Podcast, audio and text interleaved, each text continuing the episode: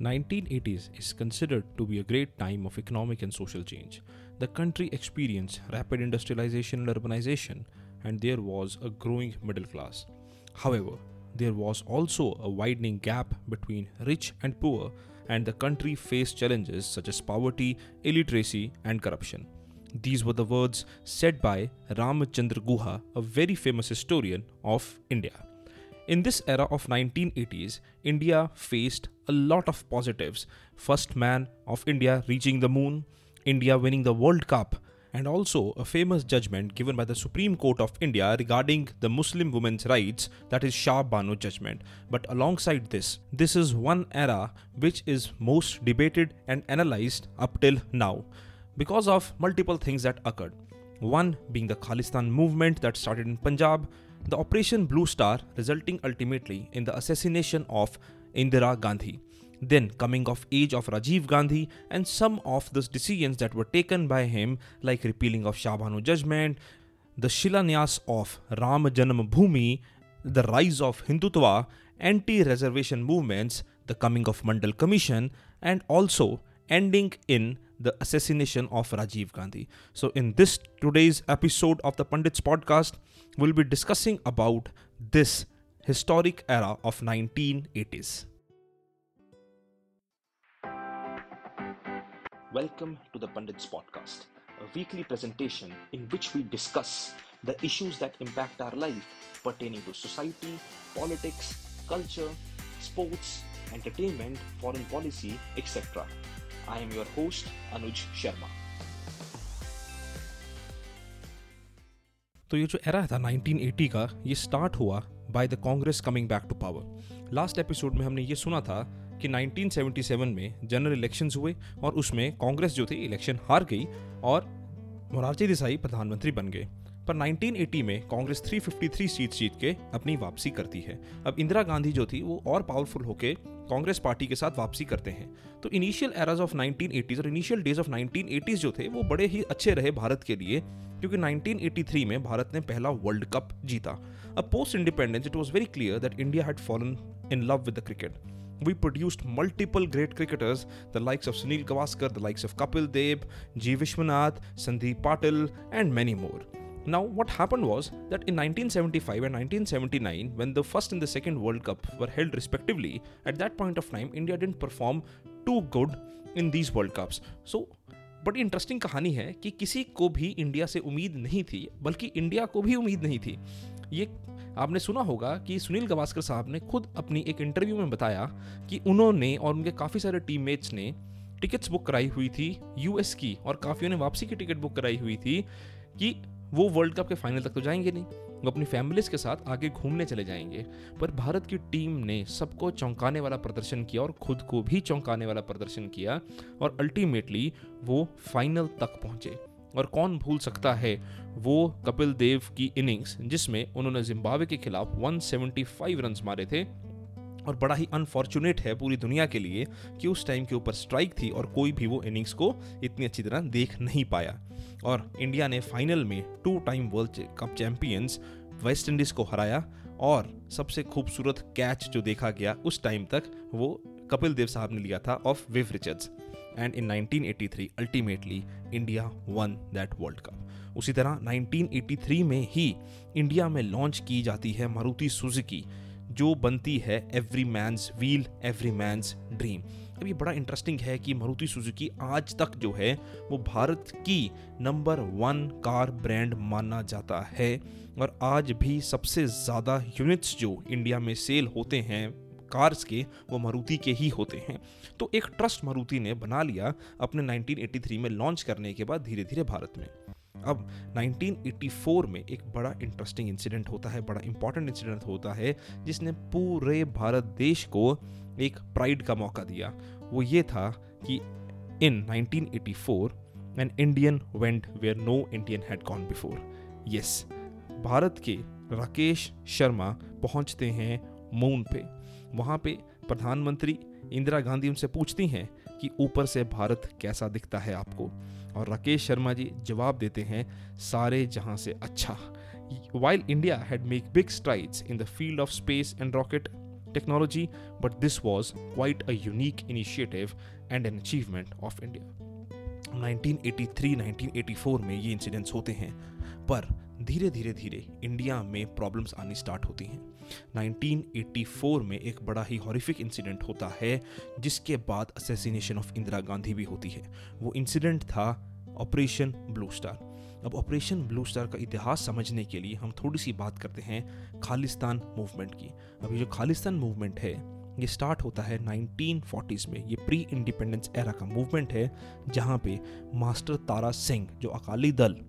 Party के chief थे वो अपोज करते हैं the idea of Pakistan and he even talked about Azad Punjab ये खालिस्तान जो है ना ये प्री इंडिपेंडेंस की बात थी। 1981 में इसने रीअकर करना शुरू किया इंटरनेशनल लेवल के ऊपर भी और इंडिया में भी थोड़ी थोड़ी प्रॉब्लम्स आनी शुरू हुई। अब 1981 से पहले क्या हुआ था कि पंजाब में प्रॉब्लम्स आनी स्टार्ट हो चुकी थी जब 19, 1973 में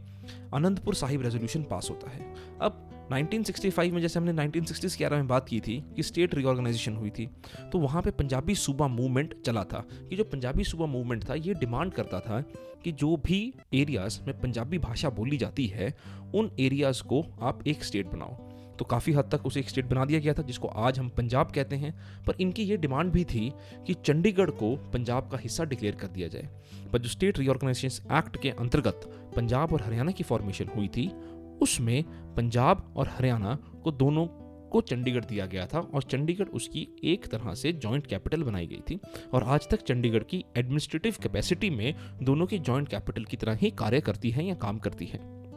अब 1973 में ये अनंतपुर साहिब रेजोल्यूशन पास होता है, जिसमें ये कहा जाता है कि फेडरल पावर्स और दी जाए in the state of Punjab को और चंडीगढ़ को भी पंजाब को सौंप दिया जाए, जैसे कि पहले वादा किया गया था। पर ऐसा होता नहीं है। 1971 में न्यूयॉर्क टाइम्स की पे फ्रंट पेज पे एक ऐड आती है, जहाँ प्रोक्लेम कर दिया जाता है द बर्थ ऑफ़ खालिस्तान। अब लेट 1970 से अर्ली 1980s में एक आदमी बहुत फ़ेमस होता है, जिनको कहा जाता है जरनैल सिंह पिंडरा वाला अब जो जरनैल सिंह पिंडरा वाले हैं, ये बनते हैं खालिस्तान मूवमेंट के या पंजाब के एक अनडिस्प्यूटेड लीडर इनको अरेस्ट किया जाता है, पर इनको एक महीने बाद छोड़ दिया जाता है। 1982 में पंजाब के दो अकाली दल लीडर्स ने H S Longowal and Prakash Singh Badal, इन्होंने एक मोर्चा लॉन्च किया, जिसको कहते हैं धर्म युद्ध मोर्चा।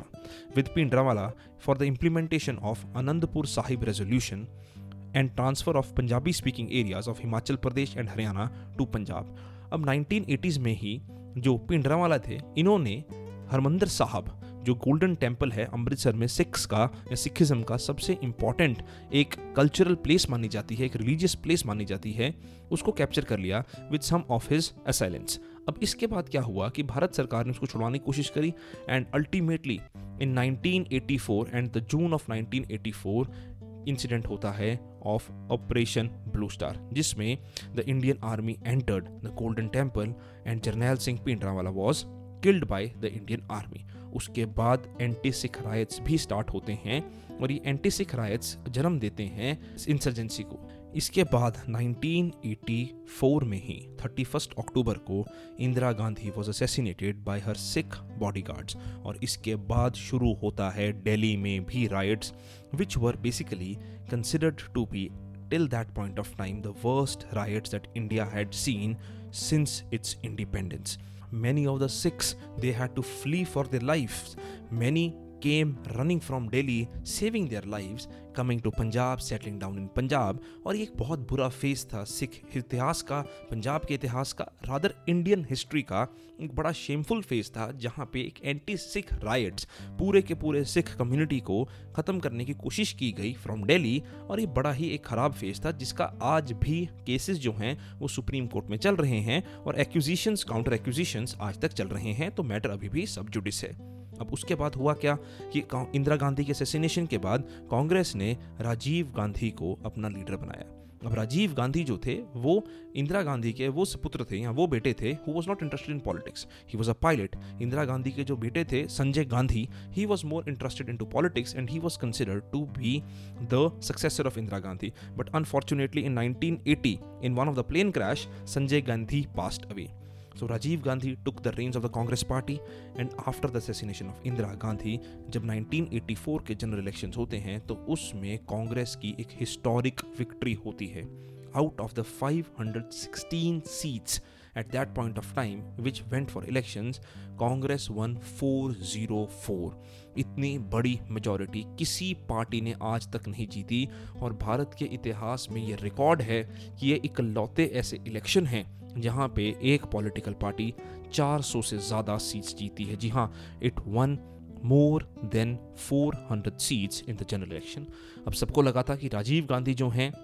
many of the scholars they write that Rajiv Gandhi was very novice in the politics he was new to the politics so he was not aware that how politics works and how the Indian society and Indian political system works अब सबसे पहले हुआ क्या? राजीव गांधी के era में एक बड़ा ही हॉरिफिक इंसिडेंट हुआ, जो था भोपाल गैस ट्रेजडी अब सबको पता है कि union carbide plant in Bhopal, इसमें क्या हुआ कि एक टॉक्सिक मिथाइल एसोसाइनाइड गैस थी which lead which led to hundred and thousand of people being killed and this was considered to be such a heinous crime against humanity. The people of this organization or the people of this company they still did not take any kind of liability clause and many of them even ran away इसमें लोगों ने ये भी accusation लगाया कि the governments were involved and the people the, who were running the management they ran away and still this case is sub judice many of the people who suffered in this Bhopal gas tragedy they have got some kind of relief, they have got some kind of financial help. But जैसे कि कहा जाता है कि some scars never heal तो Bhopal gas tragedy भी वैसा ही एक स्कार है। 1985 में एक और बहुत ऐतिहासिक इंसिडेंट होता है, वो है भारत के सुप्रीम कोर्ट द्वारा दी जाने वाली शाह बानो जजमेंट अगर हम शाह बानो जजमेंट की बात करते हैं तो it is famously known as Mohammad Ahmad Khan versus Shah Bano Begum case. Now, this case was very controversial with respect to the maintenance lawsuit for Muslim women and the verdict was given by the supreme court of India अब अगर इस case की थोड़ी सी background की बात करें तो जो शाह बानो हैं she was born in 1932 and after she got married so in 1978 her husband gave an irrevocable talaq to her now this is a prerogative of a husband in the islamic law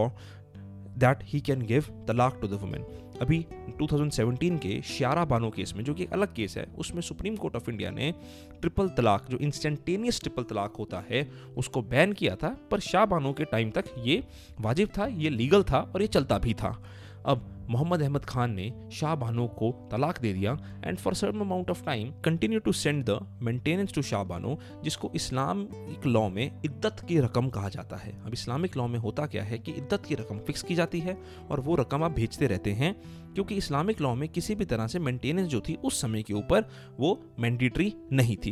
अब मोहम्मद अहमद खान ने वो maintenance बेचनी बंद कर दी और उन्होंने कहा कि इद्दत की रकम जो है वो समय जो है वो पूरा हो चुका है तो और अब हम रकम नहीं भेजेंगे। अब इसके ऊपर शाहबानों ने केस किया, जो केस पहुँचता पहुँचता पहुँचता सुप्रीम कोर्ट ऑफ़ इंडिया तक पहुँचा। अब इस केस में सुप्रीम कोर्ट ऑफ़ इंडिया ने एक बड़ी हिस्टोरिक जजमेंट दी। सुप्रीम कोर्ट ऑफ़ इंडिया ने क्या कहा? उन्होंने कहा कि जो मेंटेनेंस मांगी जा रही है शाह बानो द्वारा, वो एक लीगल मेंटेनेंस है। And that has to be given by her husband. Even the muslim women, they enjoy the maintenance right. अब इसके ऊपर जो कंजर्वेटिव मुस्लिम्स थे, उन्होंने बहुत ज़्यादा रिवोल्ट किया। क्योंकि सुप्रीम कोर्ट ने इस जजमेंट में एक और बात कही, जो आज भी हमारे देश में एक कंट्रोवर्शियल इशू है, जो कि है यूनिफॉर्म सिविल कोड अब यूनिफॉर्म सिविल कोड के ऊपर मैंने एक अलग से एपिसोड बनाया हुआ है। I will link in the show notes अब आगे चलते हैं। तो काफ़ी कंजर्वेटिव मुस्लिम्स ने इसके विरुद्ध प्रोटेस्ट किया and Rajiv Gandhi came under the pressure of them and he was advise many say he was wrongly advise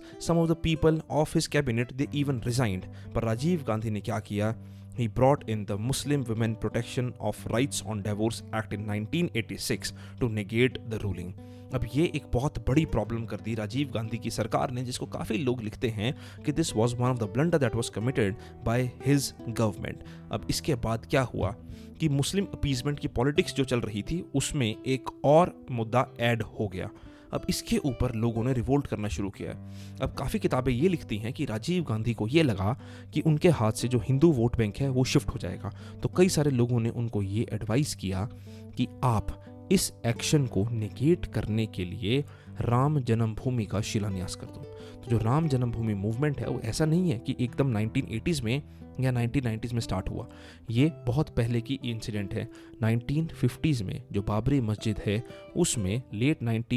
1940s में और अर्ली 1950s में ये भी कहा गया कि वहाँ पे मूर्ति रखी गई। अब उसके बाद पंडित नेहरू ने उसके बंद करवा दिया गया और कहा कि ऐसे कोई भी हम काम नहीं करेंगे, ऐसा कोई कार्य नहीं करेंगे जिससे दो कम्युनिटीज़ के बीच में प्रॉब्लम आए। क्योंकि पार्टीशन का एरा था और उस टाइम के जो नेता थे, उन्होंने ये देखा था कि पार्टीशन कितनी बड़ी प्रॉब्लम क्रिएट कर सकती है और कम्युनल राइट्स कितने नेगेटिव हो सकते हैं भारत की ग्रोथ के लिए और इंडिया की यूनिटी के लिए। अब राजीव गांधी ने क्या किया? उन्होंने राम जन्मभूमि का शिलान्यास किया और राम टेंपल के दरवाजे खोल दिए, जिसने एक बहुत बड़ा पुश दिया हिंदुत्वा मूवमेंट को which ultimately led to the starting of the Rath Yatra Yatra the Bharatiya Janata Party and ultimately into the demolition of Babri Masjid, जिसकी बात हम अगले एपिसोड में करेंगे। पर राजीव गांधी के इसके बाद हुआ क्या कि 1980s में एक और चीज़ चल रही थी पूरे एशियाई रीजन में, जिसका इंडिया भी इम्पैक्ट हो रहा था, वो था L T T E liberation tiger of Tamil Eelam ये एक श्रीलंका में वायलेंट ग्रुप था जो डिमांड कर रहा था तमिल राइट्स को. अब इंडिया में तमिलियंस के लिए बहुत ज़्यादा सिंपथी भी थी specially in the state of Tamil Nadu कि जो तमिल ब्रदर्स हैं हमारे श्रीलंका में उनके साथ डिस्क्रिमिनेशन हो रही है and it becomes the responsibility of the Indian government to provide them with the help अब भारत सरकार ने since the time of Pandit Nehru up till Rajiv Gandhi कोशिश करी, पर ग्रेजुअली ये जो एलटीटी था, ये वायलेंट मूवमेंट हो गया। अब इन 1987 में राजीव गांधी ने एक अकॉर्ड साइन किया, Rajiv Jayewardene accord which is also known as India Sri Lanka accord अब इस अकॉर्ड के अंतर्गत, इस एग्रीमेंट के अंतर्गत हमने Sri Lanka Indian peace keeping forces भेजी। अब इंडियन पीस कीपिंग फोर्सेज में तय ये हुआ था कि जो ये पीस कीपिंग फोर्सेज होंगी they will help the Sri Lankan army in ending the onslaught of L T T E पर यह सक्सेसफुल नहीं हुआ and the Indian peace keeping forces faced a lot of wrath from the L T T E and many of our soldiers were unfortunately martyred और killed on field अब इसके बाद Indian peace keeping forces को वापस बुलाया जाता है, जिसका नेगेटिव इम्पैक्ट ये होता है कि इंडिया और श्रीलंका के रिलेशंस में एक बहुत बड़ी गैप आ जाता है। अब इसके बाद अल्टीमेटली ये मुद्दा एंड होता है when Rajiv Gandhi was assassinated in 1991 LTT was angry and Rajiv Gandhi got assassinated जो एक बहुत ही अनफॉर्चुनेट इंसिडेंट है कि भारत के सबसे युवा प्रधानमंत्री, जो 40 साल की उम्र में प्रधानमंत्री बन गए थे he was assassinated in 1991 when he was campaigning for a reelection अब 1980s के एरा में ये कुछ नेगेटिव इंसिडेंट्स भी हुए पॉजिटिव इंसिडेंट्स की हमने पहले बात करी है, और और भी बड़े सारे छोटे मोटे इंसिडेंट जो थे वो भारत ने उस समय के ऊपर देखे। एंटी रिजर्वेशन मूवमेंट देखी, जो आगे जाके मंडल कमीशन की मूवमेंट बनती है। 1989 के इलेक्शंस में वीपी सिंह का आना और मंडल कमीशन की फॉर्मेशन होना और मंडल कमीशन का इम्प्लीमेंटेशन होना और 1990 के एरा से आज तक की पॉलिटिक्स में इस कास्ट की बात होना और हिंदुत्व का राइज होना, ये सब हम बात करेंगे अगले एपिसोड में, जहाँ पे हम तीन मेजर चीज़ों की बात करेंगे। Those three things which changed Indian society, Indian culture, Indian politics, and the future of India. That is the entry of three M's. तीन म जिन्होंने भारत के पॉलिटिक्स को सोसाइटी को बदला. Three Ms that is Mandal Mandir and market I hope you like the episode if you like it please share it और पिछले सारे एपिसोड को ज़रूर सुनिए और उनको शेयर करिए और 15 अगस्त तक आने वाले हर एपिसोड को फॉलो करें. Thank you So if you really liked the episode, you can share it with your friends, subscribe to my podcast, and I shall see you next week as well with another interesting topic. You can follow me on Instagram and Twitter by the handle of the Pundits Podcast. Thank you. Keep listening.